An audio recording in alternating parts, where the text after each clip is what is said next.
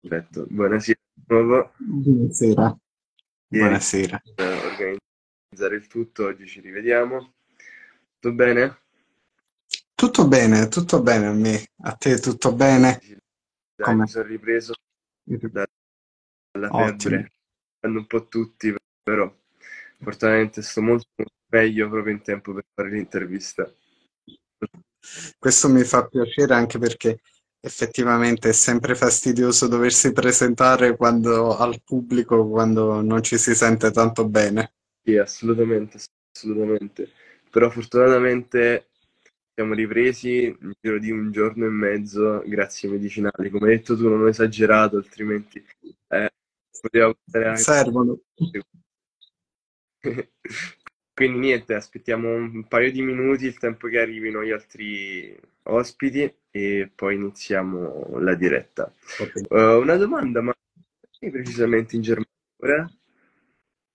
Beh, in verità, ecco, forse così è meglio. Ok, in verità eh, io lavoro anche per una società come project manager, Harmonic Drive, e questa è una delle cose che dirò anche durante l'intervista, insomma, nel senso... Mm? Piccolo spoiler, scusami se... Sì, sì, sì, è un piccolo spoiler, ma è per dire una delle maggiori difficoltà quando si parte è conciliare magari due lavori o una vita eh, anche privata con eh, tutta l'attività di una startup.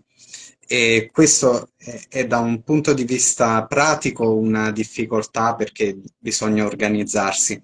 Da un altro punto di vista, invece, è una difficoltà proprio in termini di credibilità presso gli investitori o presso acceleratori, incubatori, che eh, vorrebbero avere uno startuparo, un fondatore full time dedicato. Sì, sì. E, e- e questa è, il- è una delle cose, insomma, si può fare anche facendo doppia attività. Quindi la, la- la Harmonic Drive è in Germania, quindi. Dove Sì, sì. A Limburg an der Lahn, che è una piccola città, almeno piccola per me che vengo da una un po' più grande, ehm, vicino Francoforte. Mm. Com'è come città? Allora, io la descrivo sempre come il villaggio di Babbo Natale, perché ha le tipiche architetture del nord Europa e in inverno, quando cade la neve, è veramente incantevole. Ma in generale la descriverei come una città tranquilla, molto, molto bella, ma tranquilla. Bello, bello, bello. Queste città lì, quasi nord Europa, sono sempre belle, sia per architettura, proprio per, come hai detto tu, atmosfera e vivibilità. Quindi sì, assolutamente d'accordo, nonostante non l'abbia mai vista, me la posso immaginare, dai. Comunque, dai, sono 18.04, quindi quasi 05, penso che gli ospiti siano entrati, poi ne entrerà effettivamente, quindi iniziamo l'introduzione eh, sulla startup. Eh, ci vuole una bella introduzione in questo caso, dato il, com- il progetto abbastanza complesso e eh, articolato, ma allo stesso tempo super utile. Proprio data l'utilità, vorrei introdurla eh, collegandola al concetto di crisi climatica, che poi è il concetto fondamentale su cui poi si aggira la startup.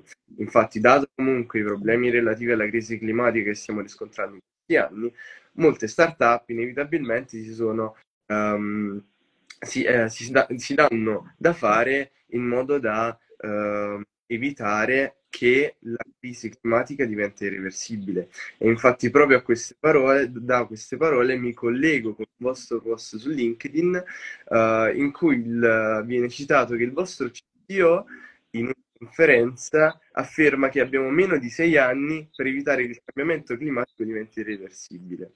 Proprio per questo, infatti, la startup ha presentato quattro soluzione a dei problemi che sono poi la base del business model della startup.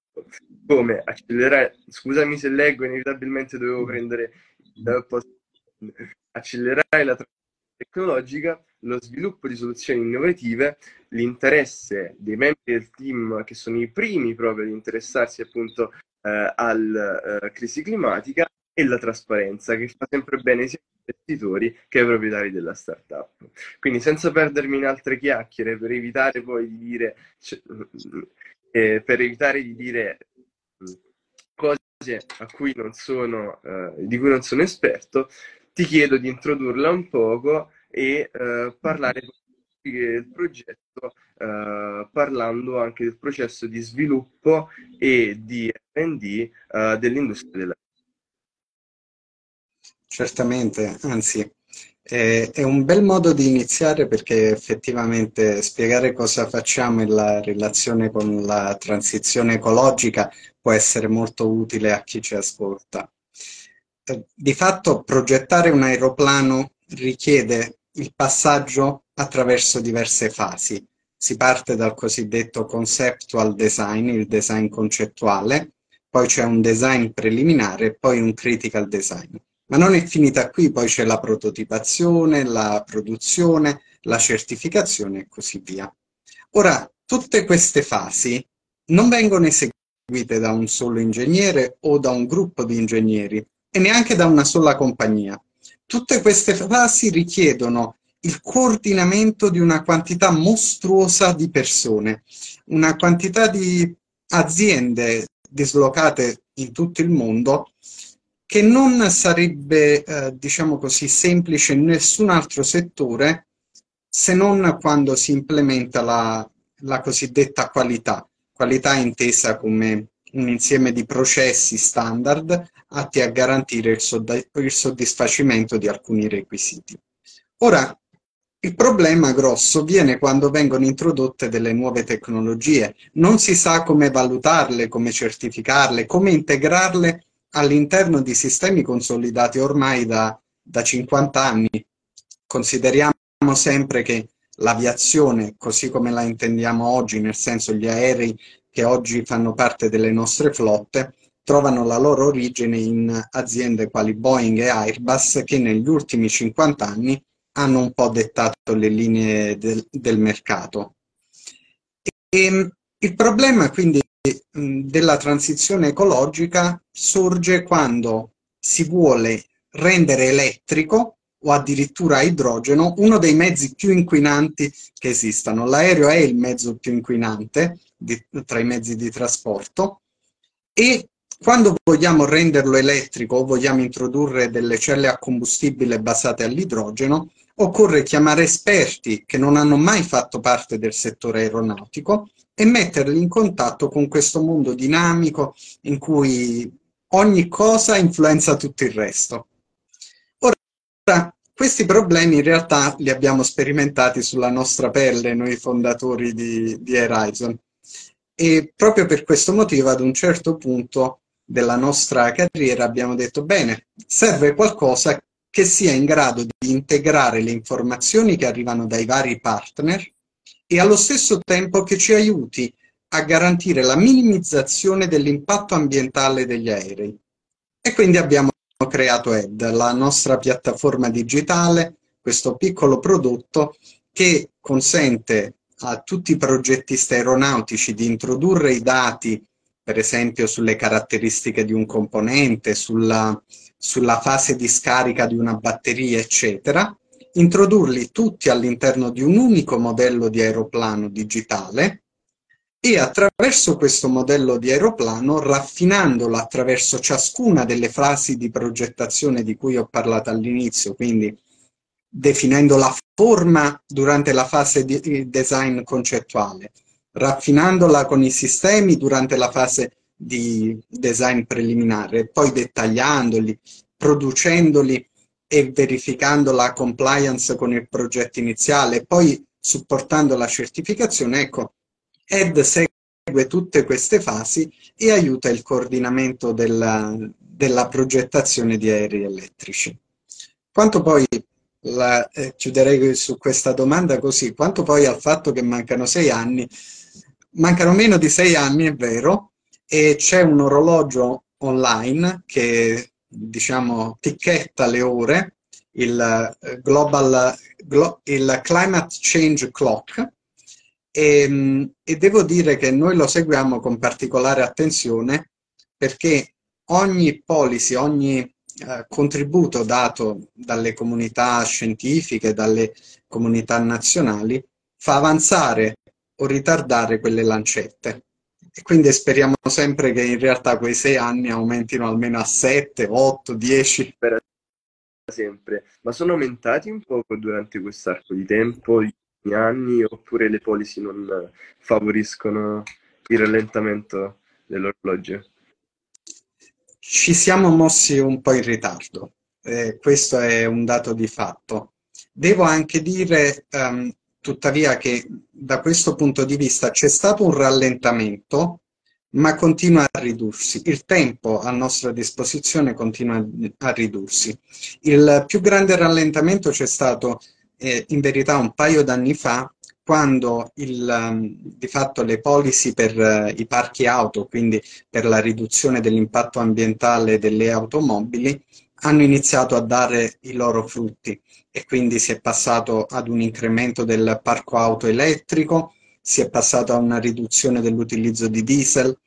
Tuttavia devo anche dire che da questo punto di vista sfortunatamente tanta strada c'è ancora da fare. Quindi noi teniamo le dita incrociate, sì, e proviamo a dare il nostro piccolo contributo per quella che è la nostra area di competenza, ovvero software e aeronautica.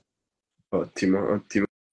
Tra l'altro, eh, per quanto riguarda i diversi step della progettazione e per quanto riguarda la startup, eh, il vostro prodotto si chiama HEAD e sta poi, è un acronimo per Hydrogen and Electric Aircraft Design, quindi proprio eh, ehm, sta a pennello con, quale, con, quello che è il vostro scopo e con quello che fa.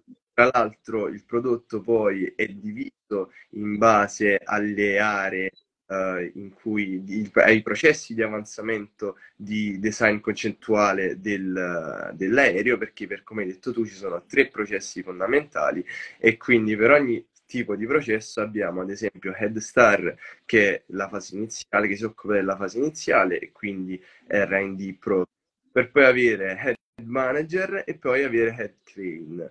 Ma per quanto riguarda quindi i primi due l'abbiamo introdotti benissimo, per quanto riguarda invece il terzo, um, hai detto che il terzo si occupa della, uh, dei certificati.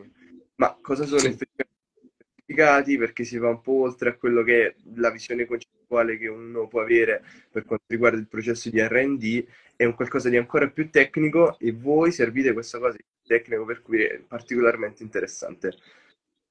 Sì, questa è, è, è, in verità una pratica che è nata da pochi anni, quella della cosiddetta virtual certification. La certificazione virtuale in generale è mirata a ridurre le tempistiche eh, legate alla certificazione. Quindi se si dimostra di avere degli algoritmi che simulano bene il comportamento dell'oggetto reale, quindi algoritmi in grado di sostituire i test, eh, magari a volte anche distruttivi, quindi che hanno un costo elevato per un'azienda. Um, ecco, se si dimostra di avere questa capacità, in generale alcune, um, alcuni enti certificatori in Europa e ASA negli Stati Uniti invece è la FAR, la, la, Fed, eh, la Federal Administration, FAA, sorry, uh, scusa, eh, FAA, uh, possono, um, questi organismi, perdonami, possono uh, di fatto soprassedere ad alcune fasi della certificazione dando per buoni i risultati che vengono fuori da questi algoritmi. Ora, è chiaro che affinché sia dimostrabile che un algoritmo può sostituire un test, beh, molti anni devono passare perché occorre fare comparazioni in diverse condizioni certificative per diversi aeroplani di quello che è il risultato dell'algoritmo e quello che è invece uscito fuori dai test distruttivi. Da questo punto di vista noi abbiamo effettivamente iniziato con algoritmi per quanto riguarda i test strutturali, ora ci stiamo muovendo invece nella direzione dei test eh, delle, delle prove di volo, e uh, li confrontiamo in genere con dei dati che vengono da partner industriali o comunque dal mondo della ricerca accademica. Mediante questa interazione con uh, attori del settore che hanno eh, effettuato già dei test certificativi, possiamo validare i nostri, i nostri algoritmi e poi essere abbastanza, diciamo, confidenti e inviarli per la certificazione finale agli enti certificatori, cioè i quali di fatto dicono bene, il tuo algoritmo è affidabile quanto un test in laboratorio, in volo o in una camera di prova. È un percorso lungo, l'abbiamo iniziato qualche anno fa e eh, per adesso la, siamo abbastanza confidenti soprattutto sui test eh, certificativi per le strutture aeronautiche. Perfetto, perfetto. Parlando poi di algoritmi, um, come l'intelligenza artificiale riesce ad implementare l'Ad Manager? Perché tra le, la descrizione del prodotto di Ad Manager c'è il cassetto per l'utilizzo di intelligenza artificiale e essendo comunque un tema che sta colpendo tutti, vorrei capire come riesce ad implementare il, la funzionalità del prodotto. Effettivamente Ad Manager è l'unico dei tre software su cui al momento abbiamo sviluppato algoritmi di intelligenza artificiale. Eh, nello specifico di reinforcement learning, che eh, direbbero i miei consoci è il, la tipologia di, di intelligenza artificiale di cui io sono innamorato, perché è effettivamente molto potente. Mm. Cosa succede? Immagina di creare una generazione di aeroplani. Quindi noi diamo degli input, diciamo vorremmo degli aeroplani che decollano in tot eh, spazio, arrivano ad una determinata quota e riescono a fare tutto questo utilizzando, mm, non lo so, idrogeno per esempio. Dopodiché questa generazione di aeroplani che viene eh, creata in automatico dal, dal software mediante alcuni parametri geometrici forniti in input, viene poi setacciata. Quindi dati, io ora ne ho elencati solo due, ma è molto più efficace quando ce ne sono tanti altri, viene setacciata dal, dall'intelligenza artificiale e quindi dati i parametri per la corsa di decollo, la salita, le performance, eccetera, vengono, vengono, fa, vengono fatte delle simulazioni per ciascun elemento di questa prima generazione di aerei e queste simulazioni eliminano quegli aerei che non soddisfano il requisito. Quindi si utilizzano di nuovo questi aerei che invece hanno passato il primo test per generare una seconda generazione e così via finché non si arriva ad un, ad un velivolo finale che è l'ottimo tra gli ottimi, per così dire.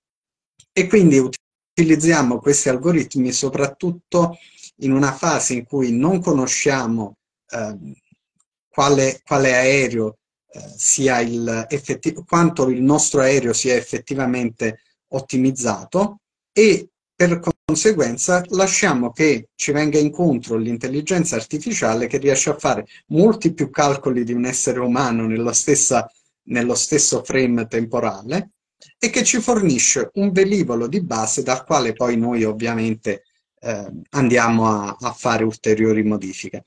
Eh, non dimentichiamo che per quanto, questo in generale, per quanto l'intelligenza artificiale abbia fatto passi da gigante, due cose sono importanti. Fornire dei requisiti chiari all'inizio, quindi sono gli obiettivi che vengono forniti a questo algoritmo più è raffinato il design che la, la macchina fa. E il secondo elemento importante è avere sempre alla fine di tutto un progettista.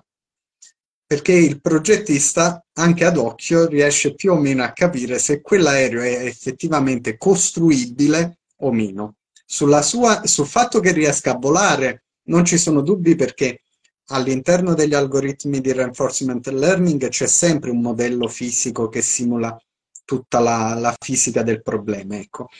Ma riguardo al doverlo costruire, quindi ad avere una linea di produzione, eccetera, lì c'è l'occhio del, del progettista aeronautico. E inevitabilmente sarà quasi sempre così, nel senso non c'è una formula standard che tu puoi dare all'intelligenza artificiale e che ti riesce a restituire un valore per cui puoi costruirlo, non puoi costruirlo, quindi sarà sempre... E questa è anche una cosa positiva in quanto non, non avrete il timore di essere completamente rimpiazzati dall'intelligenza artificiale, almeno, almeno su questo. Spesso battuta, la battuta che ChatGTP sostituirà i, i programmatori. È talmente difficile fornire anche solo i dati in input eh, in una maniera così precisa da avere un, so- un software completo, funzionante, eccetera, che mm, sì, direi che già solo per definire gli input servirà un ingegnere e per leggere gli output servirà un altro ingegnere. Quindi è proprio una battuta, per come l'hai definita è veramente una battuta. Fortunatamente, fortunatamente o sfortunatamente, è da vedere. Mentre passando un po' più al lato uh, startup, imprenditoria, economico, come è nata l'idea? Una domanda che mi duole ma devo fare per forza. C'è stata un'occasione specifica e magari anche relativa al percorso che avete fatto. Infatti, ad esempio, tu hai fatto PhD all'Università Federico II, siamo, uh, fiero di esserne parte, e um, quindi magari un'occasione specifica data anche dal PhD oppure insieme agli altri uh, co- co-founder. Per la verità del gruppo iniziale, eh, noi siamo partiti con quest'idea sei anni fa, sei anni fa. Del gruppo iniziale è rimasto soltanto un, un ragazzo, Giuseppe Turre, e um, questo mio collega di fatto lavorava con me all'epoca su un, su un piccolo progetto che stavamo facendo ci rendevamo conto di quanti input servissero per questo progetto. Nello specifico serviva a coordinare un gruppo di, di studenti, eh, per queste, eh, di fatto erano studenti dislocati in tutta Europa, e sebbene fosse un progetto studentesco, lo sottolineo, anche solo coordinare tanti studenti dislocati in tutta Europa era abbastanza complicato. E quindi dicemmo, va bene, creiamo un software, proviamo a, a vedere come va. E quindi iniziamo con la creazione del, del primo modello, che all'epoca non si chiamava ED in verità. Poi però durante il dottorato in realtà io ho ripreso lo stesso software, modificandolo un po', e eh, di fatto durante il dottorato mi sono trovato ad utilizzarlo abbastanza spesso perché eh, di fatto lavoravamo su tanti aerei diversi, classe commuter, quindi 19 posti, oppure aerei più grandi da 42-72 posti, fino ad arrivare ad aerei anche di 130 posti. E tutti questi aerei diversi andavano sviluppati in tempi abbastanza brevi, andavano sviluppati con un numero di ridotto di persone, una, due, che doveva integrare poi gli input da parte di chi aveva fatto i motori, da parte di chi aveva fatto le strutture, eccetera. E questo faceva sì che eh, di fatto fosse impossibile avere una, una struttura eh, una struttura così veloce con i metodi standard. Non esistono neanche comunque software uh, attualmente in commercio in grado di integrare per esempio uh, le celle a combustibile basate sull'idrogeno o comunque quelli che possono essere adattati richiedono lunghi tempi di progettazione, di riprogrammazione o di um, familiarizzazione per essere utilizzati. Poiché non avevamo neanche il tempo di progettare l'aereo, figurarsi eh, diciamo, queste, questi plugin per i software, ad un certo punto dissi, va bene, utilizzo questo, magari lo espando di volta in volta ed alla fine del dottorato eh, di fatto avevo per lo più la notte eh, programmato insieme a questi colleghi, avevo programmato un tool in grado di progettare pressappoco qualsiasi tipo di velivolo. Eh, tuttavia era un tool mh, veramente grezzo e una volta finito il dottorato ho detto bene, facciamo una bella cosa, tabula rasa, conosciamo i concetti, sappiamo cosa serve, ricostruiamo da capo questo software. Abbiamo visto che serve, anche alcune aziende ci avevano dato ottimi feedback riguardo ai risultati abbiamo visto cosa serve, sappiamo qual è per lo più il, il background aeronautico necessario per costruire questo software, integriamo in questo gruppo imprenditoriale anche qualche programmatore e vediamo come va. Dopo un anno di programmazione abbiamo ovviamente ricostruito da capo Ed e l'abbiamo presentato poi al Takeoff Accelerator a Leonardo, che è il leader italiano del settore, e abbiamo con loro completato un POC con successo, un proof of concept con successo. Quindi ad un certo punto noi eravamo ovviamente scettici perché comprenderai è una cosa nata da un nostro bisogno. Poi abbiamo visto che ci credevano anche i potenziali clienti e quindi siamo soliti dire che abbiamo creato una startup perché innanzitutto i clienti ci credevano. Bellissimo.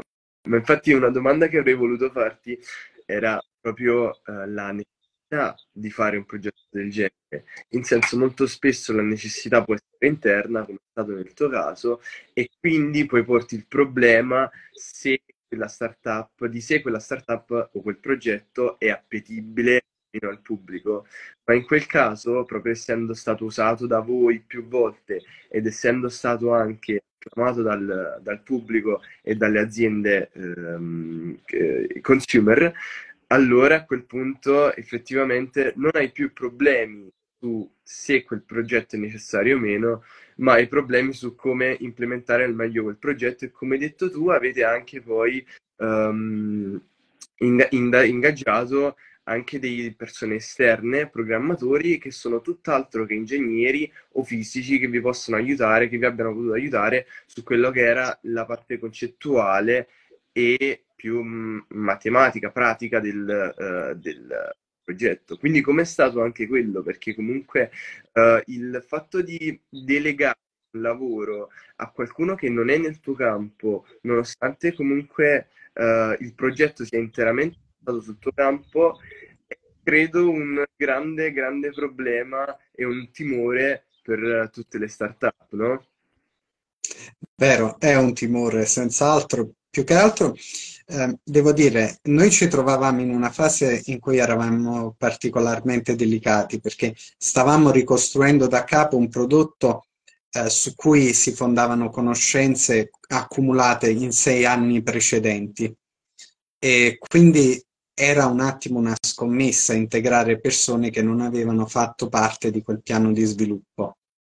Eh, però mh, premetto, ne siamo felicissimi e le persone che sono entrate a far parte del team, nello specifico Alessandro Montariello e Valeria Corradi, i nostri due programmatori, i nostri due pilastri, eh, devo dire, si sono subito adattati anche al modo di lavorare del, del mercato aeronautico, quindi con una definizione dei requisiti, eh, processi molto definiti, una determinata gerarchia, eh, una catena di responsabilità definita, ma questi sono punti specifici del nostro, del nostro settore. In generale mi sento di dire che eh, questa sfida è stata affrontata prima ancora eh, che dal punto di vista del settore è stata affrontata cercando delle persone che fossero in grado di eh, adattarsi un po' alla dinamicità del, del mercato odierno o comunque del mondo delle start-up. Noi facciamo eh, come procedura di assunzione facciamo un piccolo stress test che ci consente da un lato di scegliere le persone qualificate, ma dall'altro anche di scegliere delle persone che si vogliono mettere alla prova e vogliono apprendere cose nuove, vogliono andare oltre quelle che sono le loro attuali competenze. Nello specifico abbiamo una prima fase in cui sì, chiediamo ovviamente il curriculum, poi selezioniamo i curriculum più promettenti e c'è poi questo stress test nello specifico chiediamo in un tempo che in genere è folle, chiediamo di effettuare un piccolo task. Ora gli input per questo task, i requisiti, vengono ovviamente dati, ma non in maniera chiara e completa. E spesso ovviamente ci arriva qualche mail di protesta in cui si dice sì, ma i requisiti io ho bisogno almeno di una settimana e mezza con voi eh, per definirli meglio, eccetera. Oppure c'è chi anche semplicemente rinuncia direttamente perché eh, i requisiti sembrano poco chiari. Chi invece ci fa qualche domanda di approfondimento ovviamente riceve risposta e la risposta viene condivisa con tutti gli altri candidati, ma alla fine quello che conta non è tanto il completare in maniera corretta e perfetta il test, quello che conta per noi è il mettersi alla prova, cercare nel pochissimo tempo a disposizione, in genere insufficiente per fare un'attività del genere, e um, dicevo, riuscire in quel tempo a apportare il maggior contributo possibile, applicando la creatività, inventando anche dei requisiti o interpretandoli con un po' di creatività, um, apportare un contributo al, al progetto. Ovviamente nessuno di questi stress test è fatto per, uh, per sviluppare ED, sono fatti giusto per mettere alla prova, quindi a volte abbiamo chiesto anche cose che avevamo già implementato.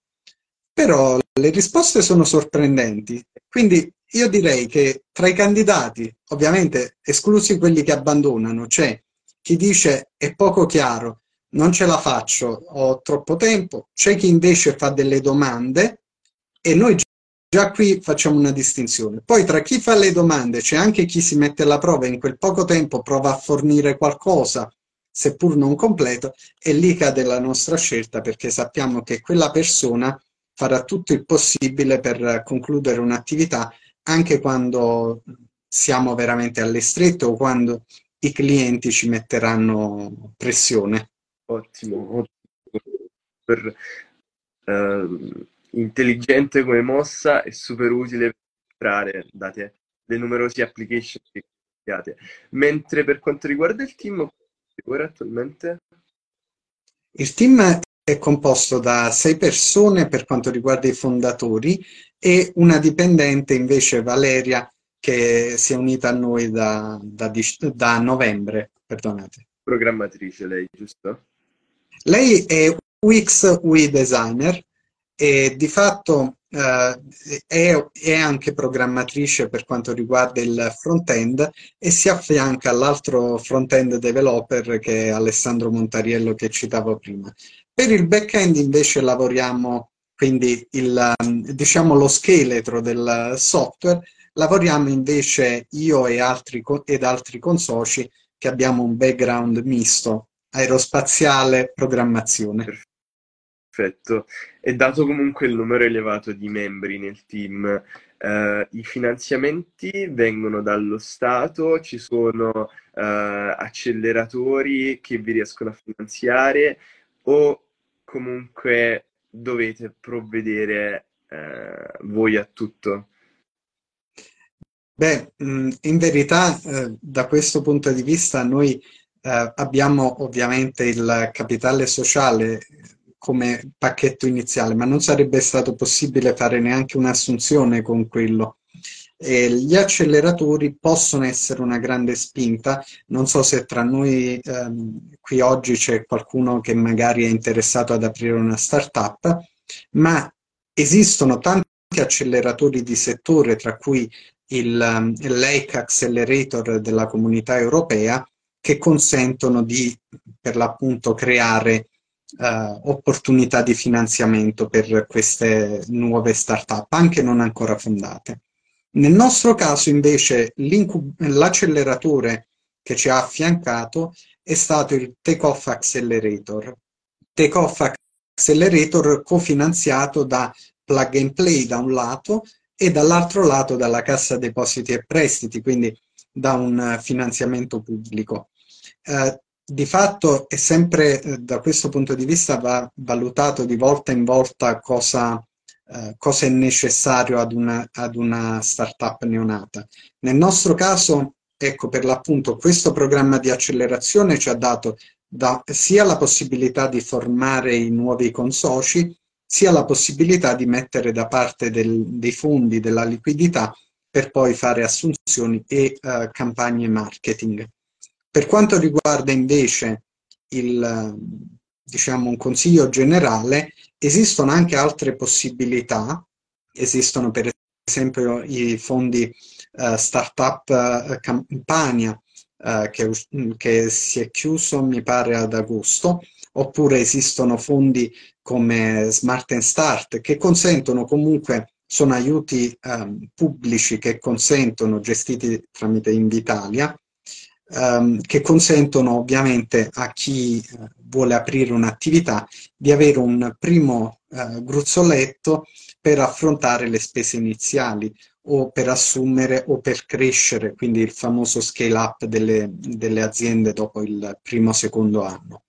D'altro canto mi sento di dire che eh, è sempre meglio rivolgersi a questi acceleratori e affiancare un'attività di formazione intensa ehm, rispetto a, a, cercare invece da subito finanziamenti presso eh, business angel o investitori perché da un lato ovviamente c'è la questione che eh, viene diluito il, il, capitale, ma dall'altro c'è anche eh, il fatto che eh, crescere vuol dire anche acquisire non solo finanziamenti, ma anche eh, conoscenze.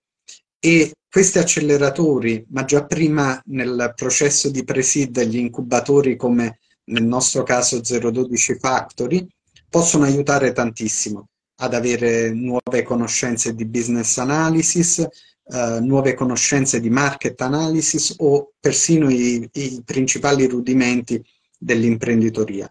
Quindi da questo punto di vista sì, acceleratori, incubatori nella fase pre- mm, precedente eh, sono la scelta migliore. Perfetto. Perfetto, sei stato veramente super esaustivo. Tra l'altro, gli altri membri del gruppo stanno facendo i complimenti data l'intervista. È stato, eh, sei riuscito a coprire sia la parte analitica più del, del startup che poi passando alla parte imprenditoriale su cui sei super preparato. E faccio i complimenti. È stato veramente gentilissimo. Quindi, ragazzi, andiamo a seguire, mi raccomando, la pagina della startup e eh, grazie per essere stato ospite oggi e buone cose quindi. Grazie mille a te e saluto tutti dello Start, Starting Finance Club e vi auguro un buon prosieguo e spero che ci siano futuri colleghi imprenditori tra voi. si spera sempre. Allora, arrivederci ragazzi. Ciao ciao.